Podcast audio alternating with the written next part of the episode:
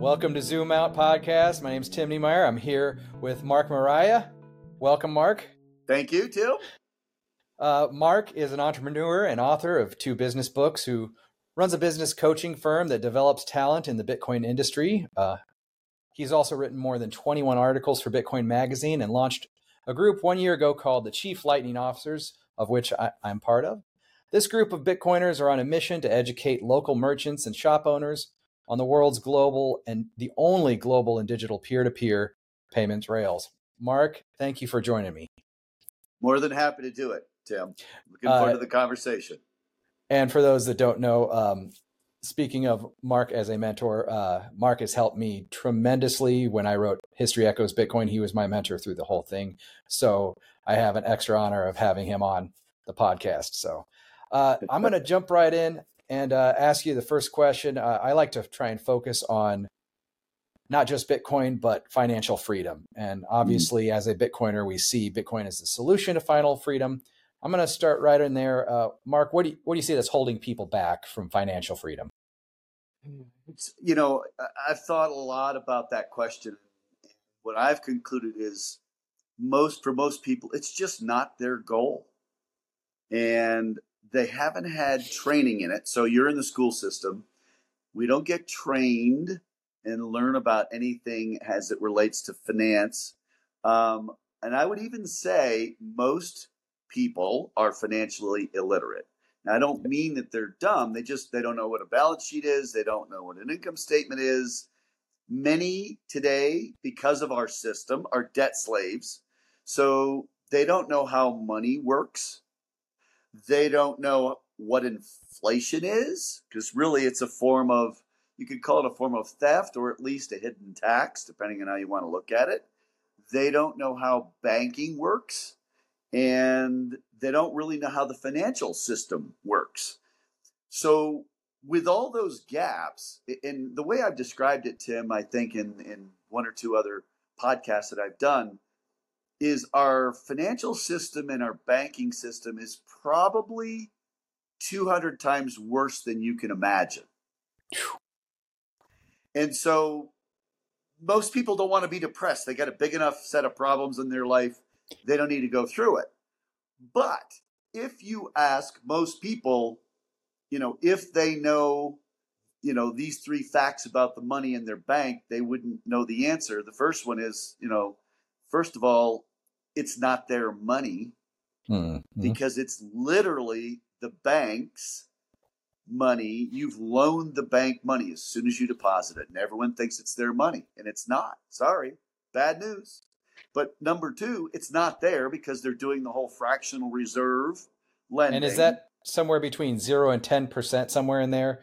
How much it's does the bank actually have to hold zero. on to? You know, they dropped it at, during COVID yeah. I don't think it's used to be 10% when it started 100 years ago. It's probably I you know, we used to call it fractional reserve. I call it infinite reserve or or infinitesimally reserved. There's they, they have requirements for reserves in banks, but it's got very little to do with lending anymore. So okay. let's say if somebody had a thousand dollars in the bank, the bank only had to, for historically, had to hold on to about a hundred dollars of that. Correct. And they're lending the out the rest. So Correct. when they, when you say that the banks uh, doesn't have their money, that's what you mean. It's like they're taking what you give them and loaning it out and just having like an IOU saying we we owe you this much basically. Yeah. Yeah, they're they're banking on the idea, no pun intended, that yeah. all of us will deposit our money, we want all want it at the same time. And then of course something like Silicon Valley happens. Silicon Valley Bank happens last March. Um, but so that's the second one. And then the third is it's not even money. So our money in this, basically in every fiat currency around the world, is actually credit. It's an IOU. And so when you have a credit based monetary system, it's literally not money. It's um, it, there's counterparty risk, which is a very fancy word for somebody on the other side has to honor your requirement in order to get paid, in this case, the government. So, back to my point, which is people don't know how money works. They don't know what inflation is. They don't know how banking works, and they don't know how the financial system works. And so to me, all of those are necessary preconditions to understanding how bad the system is before you start to appreciate something like Bitcoin as a solution. So, so uh, you said, as I was listening, I, I kind of heard, rem- remembered from education, uh, the word ignorance. Uh, it, it's not a. We should be able to normalize that. It doesn't, like you said, it doesn't mean stupid. It means just not no. knowing. And for example, my daughter is uh, does a lot in dance, and my wife did ballet, and I am ignorant of ballet. You I don't know both. the first thing about it. That doesn't mean I'm stupid. That doesn't yep. mean I couldn't learn and become a great ballerina. You know, someday, yeah. who knows? But it, it, yep. ignorance just means not knowing, and we have to be uh, aware of what we don't know in a way. And so, well, you don't you don't have to be aware of what you don't know. You will pay a price Oof. for not knowing. So I would be much more likely to be a debt slave if I haven't learned about money or credit mm. or the banking system or the financial system. And, you know, again, I could go on and on. I was a, both a banking lawyer and a securities litigator uh, when I was a lawyer.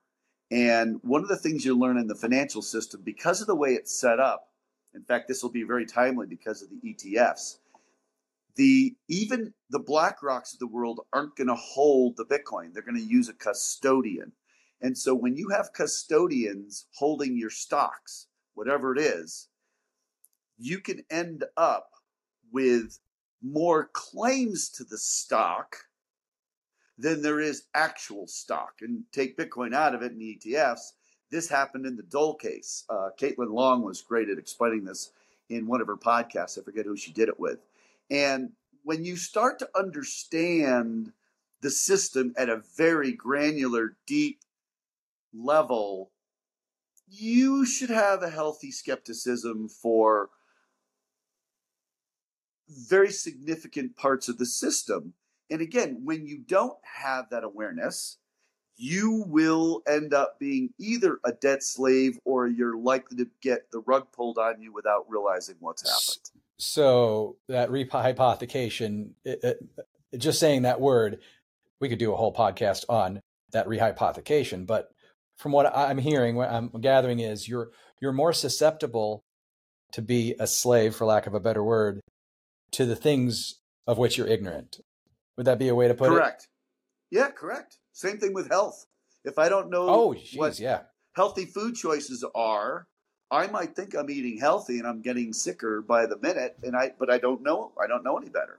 And that, that hits hard for me. Yeah. There's and there's two things they don't teach in the school system that to me are really really disappointing. One is healthy food choices, is nutrition, is health, and the other would be wealth or understanding the basics of finance. So um, actually, last gosh, two two Novembers ago, 2022 myself and a couple of other folks who you know, Anthony and, and Ryan, oh, went into a seventh and eighth grade class and we taught that class about money and banking in Bitcoin because of the very gap that we're talking about. They don't teach it in the school system. And candidly, I think that's mostly intentional. I don't think the school systems and governments really want an educated populace as it relates to money, banking, and the financial system. So we That's don't tough. have it. Yeah, but and, you can do uh, it that, yourself. That's the good news. You can do it yourself that, today without any. You you could in. It's amazing the resources that are available today. You're you're well, you and I are living testimony to that. Right. What's the? Uh, is it? I think it was Mark Twain that says, "I don't let um, my my schooling get in the way of my education or something to that yes. effect. Uh, yes, exactly.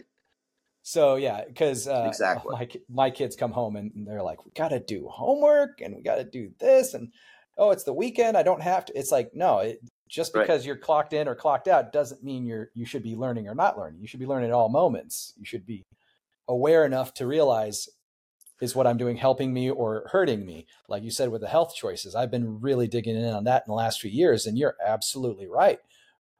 We just don't know. And you know, if I go um, right. on a weekend and I'm thinking about other things, I may forget it if I'm not consciously thinking, uh, being health conscious. And I think that uh, ports over to the whole uh, financially conscious. You need to be aware of what you're putting, what system you're using uh, monetarily.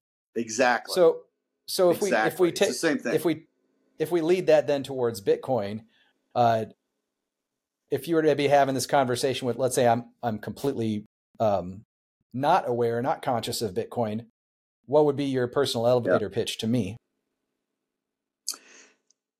It, will really depend and vary significantly depending on my audience. So Absolutely, if it's 100%. If one of my peers, one of my peers, so boomers, uh, particularly usually they're affluent.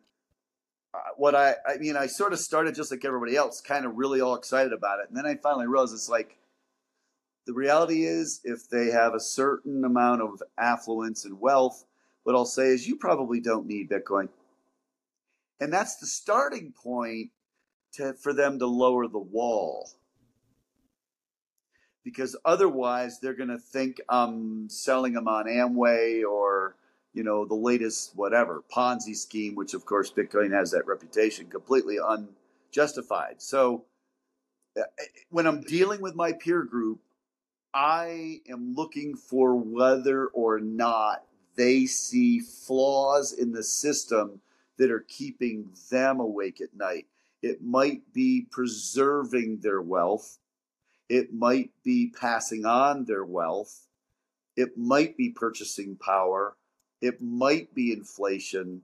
But so I'm always very curious. But what I would also say here's the thing I wish more Bitcoiners would do, which is, and you know, they don't usually get asked the question, so what is Bitcoin? And you know, I've asked, I've answered that in a lot of different ways. I'm sure you have too. In fact, I'd love to hear your answer when when when you get to ask that question. Yeah. But here's I've decided I usually answer it with a question, which is okay, well, which Bitcoin are we talking about? Are we talking about the one where it's really volatile? It goes up and down. And yes, it goes up and down, but more to the upside. More up or and down. Or are we talking about the network and the protocol that is bulletproof, bomb proof, tank proof, never been hacked, has grown constantly has over almost has 820,000 blocks mined so far and has done almost a billion transactions without ever having been hacked. Which one are you asking me about? And the reason I do that is because I want people to walk away curious. Because the goal isn't to convince them in 30 seconds or a minute that they need to buy Bitcoin, but can they get curious enough about some aspect of it? And you and I both know it's such a huge topic. You can know about Austrian economics, you can know about money, you can know about the banking system, you can know about fractional reserve banking.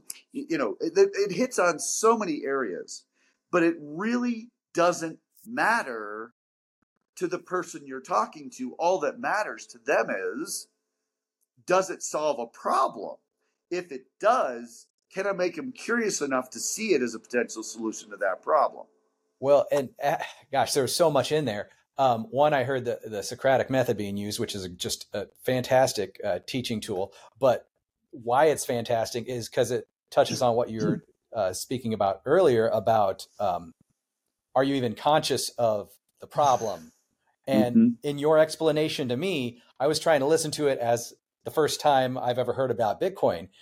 And you start talking about all of these other things and oh it's a protocol not just an asset. Well you've just tripped that trigger for um, the, curio- the curiosity trigger if you will. So yeah. now i'm thinking like wait i'm now aware of stuff that i wasn't aware of before. So now i can actually have that start to have that conversation. So it's building that awareness and not so much giving you a complete answer i guess that's the best kind of elevator yes. way well, Exactly. I mean, you can give a short answer and that may or may not satisfy. And again, if I'm dealing with somebody who's younger, what's really interesting is I've done some version of this because I've walked into, you know, you and I have had this conversation, and I'm sure we'll get there. Uh, I've walked into all kinds of places where I spend money, and I've said, "Do you accept Lightning yet?" And when they find out it's Bitcoin, sometimes even when they're younger, they back away like I've just told them I'm a mass murderer. It's the weirdest thing you've ever seen. It's and, a bank and, heist. yeah, but whatever. And it, it, but I mean, I'm talking to just younger folks, but then there's other folks that lean in and they're really curious. Well, all you're really doing, yes, it's Socratic, but what it really is, Tim, is you're operating from a high level of curiosity. You, as the Bitcoiner, as the speaker, and you're listening at a hyper level to see where the pain point is, where the curiosity might make them want to go, oh, well, that's interesting. What do you mean, Mark? What do you mean it's a payment rail or or it's a network or a protocol? Why would I care about that? Right? And, and again, you're you're I'm always trying to communicate. You're a teacher. I might use, if I'm coaching you, for example, I'll use teaching metaphors with you when I'm trying to make a point because I know you'll resonate with those experiences. If I'm dealing with lawyers, I'm going to use experiences of being a lawyer. If I'm a banker, I might use experiences of being a banker or a Wall Street uh, finance type. I might try to use some of that. And you have to, you know, this comment has been made a lot. You really meet, you want to meet people where they are, and you do not ever. I, I don't find any value to helping people feel like they're stupid or that they're dumb. And and no. and, and and without trying, I think one of the biggest mistakes Bitcoiners make is they end up making the person they're speaking to feel dumb that may not have been their intention, but that's the effect. Particularly that, that, when you're not listening with the intent to try and understand their situation. So it's kind of uh, the Bitcoiners will end up kind of conflating the whole ignorance stupidity thing, or at least making the audience feel not that they're ignorant, that they don't know something. That's not a bad thing. It's just how the there's no nobody can know everything about everything, right? Correct. But somehow it crosses that from being ignorance to feeling eh, eh, maybe not stupid, but inferior or like the superiority thing. Because I, I, I, you're preaching to the choir. Like there's so many things that I've learned over the fa- past five years, and I just want to share it with the people mm-hmm. I care mm-hmm. about. Mm-hmm. And the way in which I share it, it won't be received the right way if I'm doing what you're saying. That's if tough. you come if you come across as tell, so I mean, I basically taught people how to sell who hated selling, okay, or at least hated their idea of selling. And most people's idea of selling is telling, and telling isn't selling. Uh, telling is a very, very, very poor form of selling. It's asking questions. It's being curious. It's being. It's having a service mindset. It's looking for a pain point that then you get their permission to inch into that topic, whether it's money, whether it's banking, whether it's the financial system, whether it's inflation, whether it's debt. And I've, you know, had enough conversations with Bitcoiners over the years, one of whom I remember this is going back a couple of Christmases ago, and her sister was a lawyer in New York City. Now, again, I've worked with lawyers my whole career, and she's like, she, her sister just doesn't want anything to do with Bitcoin. And she, it was to the point where it was actually hurting her relationship with her sister. Hmm. And I'm like, look, let it go. I mean, I, I understand that we both realize how powerful Bitcoin is, but your sister's basically working for the Cantillon class if she's a lawyer in New York City, and mm. don't make Bitcoin the wall of separation you use to keep you from having a relationship with your sister. It isn't worth it. Let it go. Drop it. Which, Unless which, she raises it, drop it. Which is ironic because in all reality, Bitcoin is is a system that allows everybody to come together, especially from different viewpoints. Bitcoin is yep. for everybody, so it's it, yeah, that's when tough. they're ready. When they're it's ready, for everybody. Yeah. When they're ready. So that lawyer in New York, her sister, she might not get it for another five years. I mean, who cares? Unfortunately, you know, the, the we, other thing we we, we get Bitcoin we get Bitcoin at the price we deserve. I've heard that, and that when I, you first hear that, it, it stings, but there's a little bit of truth to that. Yeah, but again, so th- this will get into something that's to me a blind spot. I don't like that phrase, and I'll tell you why. Okay. It's back to the reason why I answer the question when someone says, What is Bitcoin? The price you deserve is emphasizing what? The asset or the network? Uh, touche. Touche. It's at the and asset. all you listen to every podcast in Bitcoin, almost without exception, and they they will talk about the network and the protocol, but if you count the minutes where they're talking about these amazing immutable rails, immutable ledger, never been hacked, backed by millions of ASICs and an untold amount of energy, they're spending 99% of every podcast on the asset and almost nothing on the network and the protocol, which to me, both are amazing. I don't want to belabor Sure. or diminish. And you can't have one without the other. Right. And you can't have one without the other. Well, except that, you know, again, it's a settlement rail. And again, go back to what are the problems that Bitcoin solves? Well, yes, it gives you hard money, but as they're learning with the whole ordinals and inscriptions and BRC20 token controversy, those folks recognize that Bitcoin isn't just an asset. What the other folks are saying, no, it is just an asset. It's only for money. Well, I'm sorry, it's an immutable ledger. I, I can see, I can make the case, me personally, for wanting to put stuff on there that literally can't be censored by what I think is the censorship industrial complex that's now fully ensconced in every aspect of our lives, whether we like it or not. And so that whole controversy to me, I understand why it's happening, but I don't, if you zoom out and you go, well, hold it. Ah. There's a network here, there's an immutable ledger. It happened to be used for money. And okay, you want to only use it for money. I'm okay with signing up for that. I think ordinals and inscriptions are mostly dumb, but you're forgetting that Bitcoin isn't just the small b asset. Bitcoin is also the big B network and protocol. And there's this, it's a settlement layer um, that's vastly superior to so any other settlement layer that's ever existed in the history of humanity.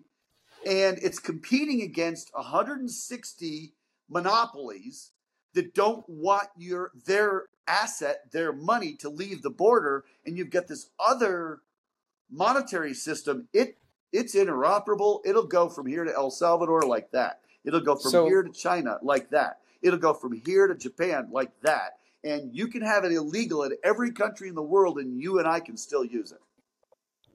So let's tie this That's together. just- let's Okay. and and, and I, I- dig this because this is right where I'm going. Let's say I'm I'm a local merchant. Yep. I'm battling with my own financial freedom or ignorance around that. Um, and you come to me and you are noticing my pain points because that's what you do. You, you, you you're you're watching. You're you're meta. You're up here, uh, conscious of the things that are holding me back, and you have all of this information about this uh, settlement layer. Uh, so we have Bitcoin and we have the Lightning Network. Yep. Let's almost. I, I, I'm I'm just throwing this on you just for fun. Let's kind of uh, do a mock uh, interview. I'm uh, you're coming to my shop. I'm selling you some coffee. Um, you notice I don't take Bitcoin. You notice I don't take Lightning. How would you approach me? Well, I said it earlier. I mean, literally, I more often than not, what I'll say is, "Hey, do you accept Lightning yet?" What's that? Uh, well, Lightning is essentially a payment rail built on top of Bitcoin. That's, if you do it right, either almost free or very close to it. Instead of, if I'm using a charge car right now, you probably have to pay four percent. But then I I, thought, but I thought that uh, isn't Bitcoin too volatile? Wouldn't I lose a lot of money?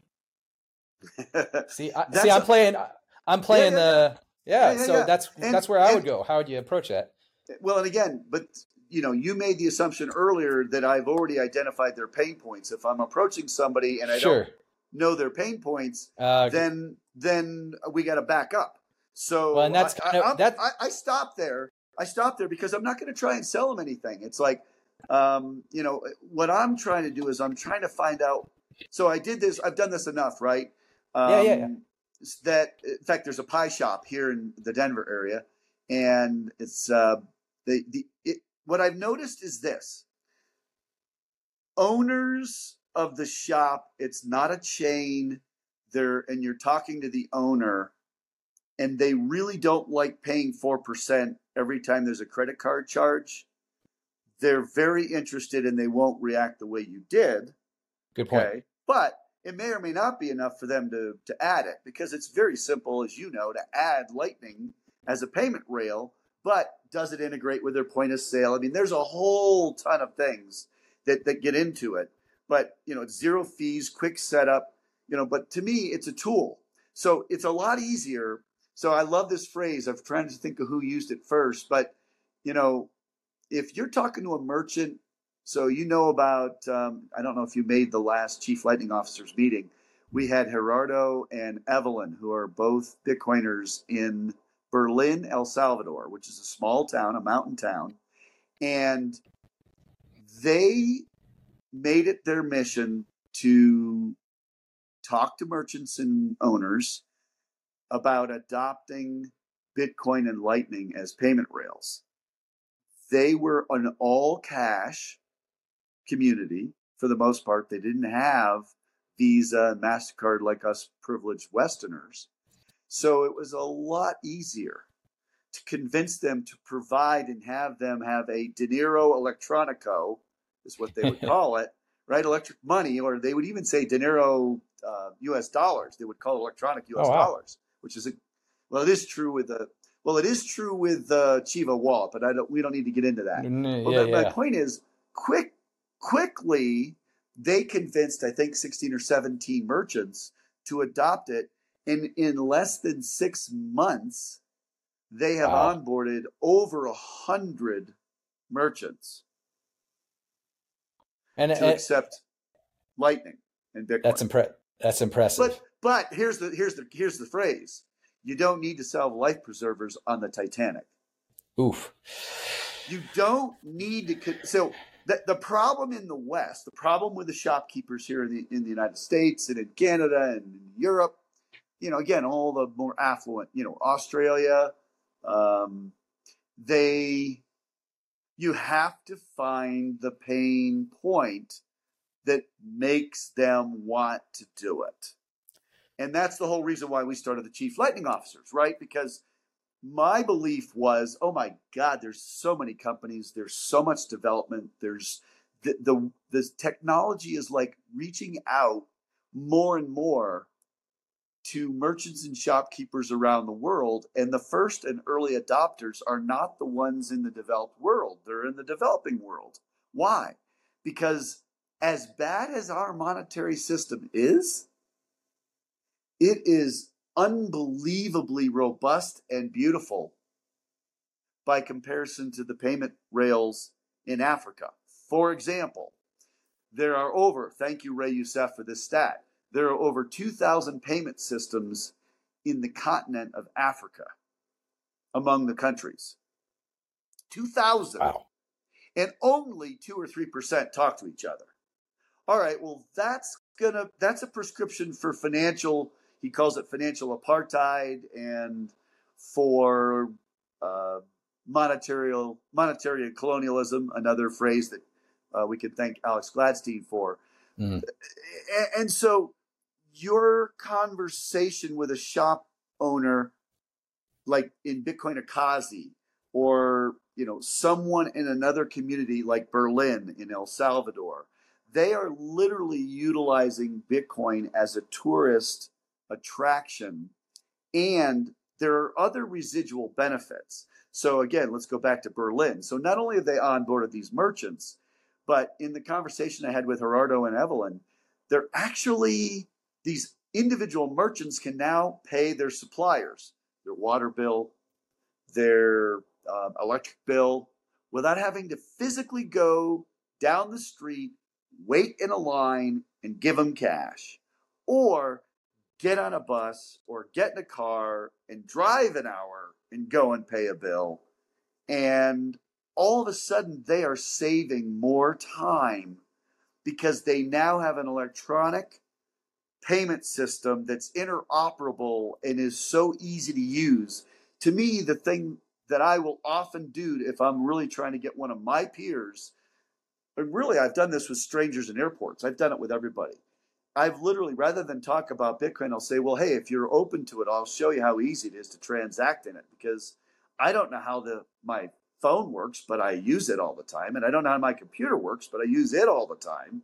But I said it's really easy to use Lightning. So here, if you'll download this wallet, I'll send you some I'll send you some sats. And so I've I've done it a lot. And one of the things that's most striking to them is all right, so what did you have to give them? Did you give them your name? No. How about your address? No. Well, how about your social security number? No. Phone number? No. Email address? No. I just sent you value. Now, again, if they're brand new to it, it's blowing their mind because they're not. But but I've done it with enough people. They're like, oh yeah, that's really different than having to go and open a bank account.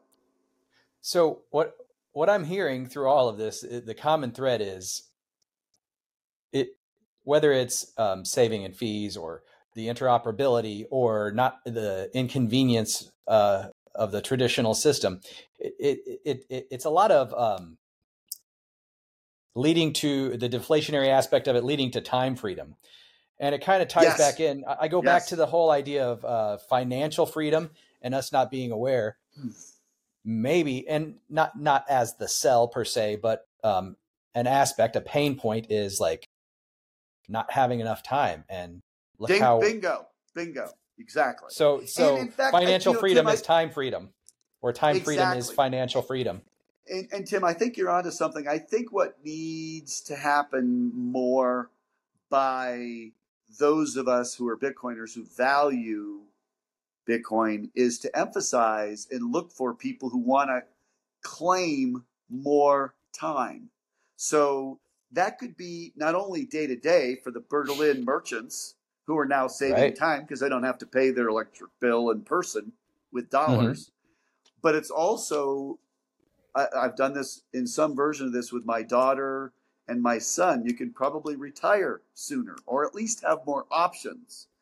And it gives you more optionality and it gives you a greater amount of freedom of when you work, where you work, and how long you work. Because if I have a money that's doing this rather than a money that's doing that mm. over a decade, I'm going to have more options if I save in Bitcoin. Now, that's more of a Western concept. That won't be as meaningful to people in Africa sure. or in South America or in Latin America. But for well, here, it will mean a lot. This goes back to the point I made earlier. You really want to understand and, and be very attuned to who you're speaking to and do your best to really dial in to what are their needs as they perceive them. And then you speak to them only in that way. And if Bitcoin, like you reacted earlier, it's like, well, hold it. Isn't that, you know, volatile? Okay, well, actually, if I come back and I'm thinking clearly, I'll go, well, you're thinking about the asset. Really, what I'm talking about is the Lightning network. The net, right. And that's the network, and that's actually bulletproof, bomb proof, tank proof. If you don't want to hold the Bitcoin as Bitcoin, you can immediately convert it with some of the solutions into US dollars if that's what you'd like.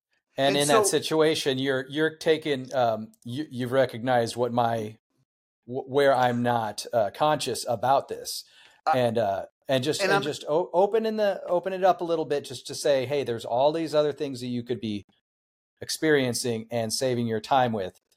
Um, so if I were to if I were to wrap that up, then the then you and the chief lightning officers, your job is to take them from take local merchants from zero to one as quickly and effortlessly as possible to help them achieve a greater level of t- uh, financial freedom and, and therefore time freedom. Is, is that a good summation you'd say, or how would you I, I think that? It's a fair, I think it's a fair summation. I think, you know, when I started it, it was really again, I spent most of my life teaching people who hated selling how to sell. Well, basically, my goal was right, you've got this astonishing payment layer, settlement layer called Lightning, and nobody knows about it. Literally, it's it's a it's a brand of its own, and to me, it's a Trojan horse. I think, it, and certainly in the global South and in the developing world, they're going to adopt Lightning way faster than we will. But I, as I've said, I think you were in one of the first calls. Forget selling merchants and business owners on Bitcoin as a revolution or Bitcoin as a movement. It's a tool. If it doesn't, if they don't see it as a tool, pleasantly, hey, you know, and particularly if you you there all the time, be very pleasant. Hey, let me know if you ever have any questions. I'd be happy to answer, you know, any right. questions you have about it in the future. But literally, I start with, do you accept Lightning yet. And that's because I know, and again, to quote the great, great Wayne Gretzky, you got to skate to where the puck's going. You and I know probably in less than five years, maybe even less, the Lightning and all kinds of layer two, not just Lightning, Ark, Fedi, um, you know, there's a bunch. Sure. Those will have gotten so user friendly they'll be better, faster, and cheaper and more secure than anything in the US dollar system. And as much as our government's going to try and regulate it out of existence or try to close off the walls, I don't think they'll be out of, be able to outcompete the cypherpunks. So it'll be um, a tool and it has utility.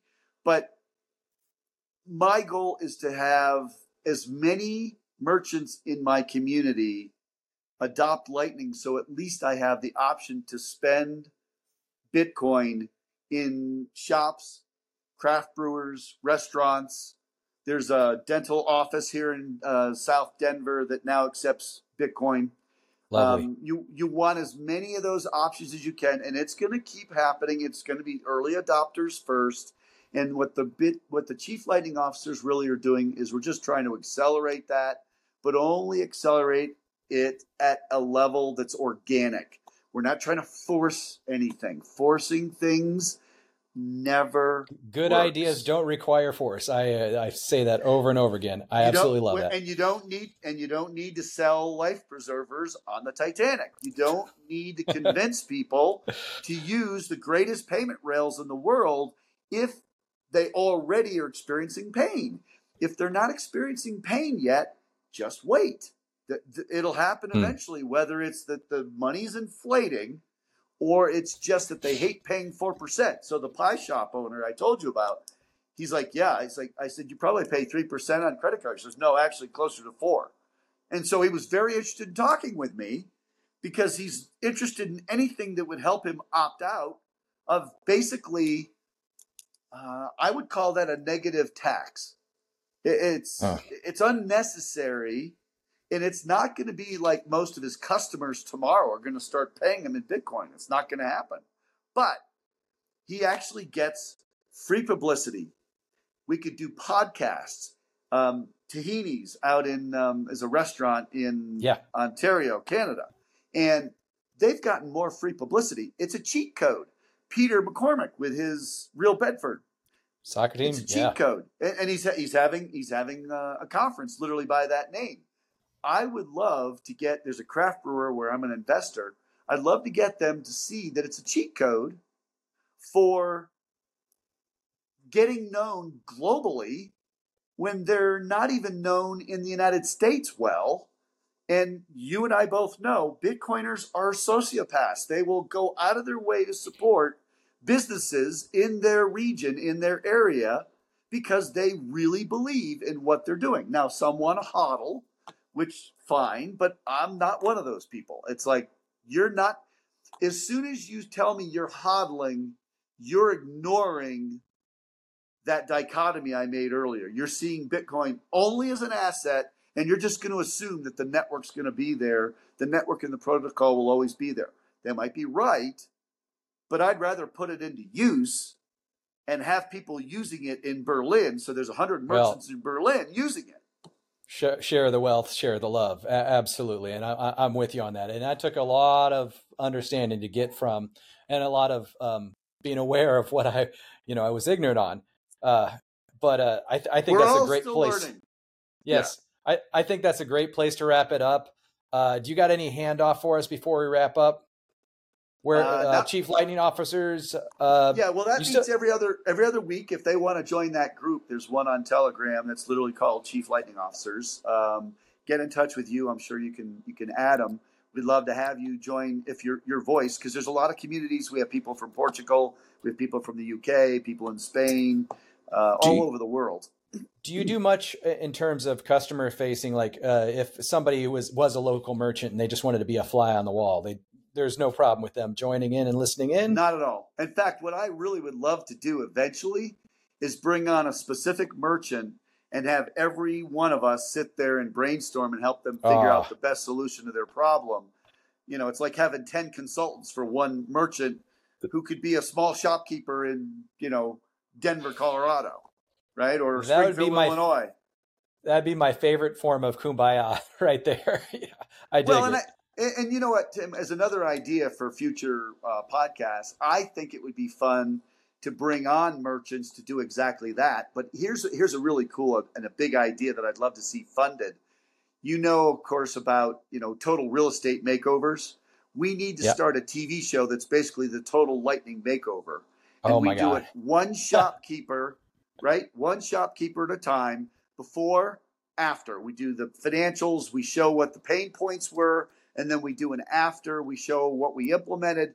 We show what they're doing now, and we can do it in Berlin a lot easier than we can do it in the United States, right? That but, the only downside I could see is that would take a, a merchant with enough awareness to be okay with showing their ignorance to kind of tie it back to the ignorance. They have to be aware. Be, but if you put it but on, if national, it's better for them. But if you yeah, put oh, it on yeah, national the, television, Uh, uh, think about it's, all. It's, it's like yeah. going on. So here's the thing: you go on Shark Tank and you don't make a deal. Ah, yeah. Everyone thinks that's horrible.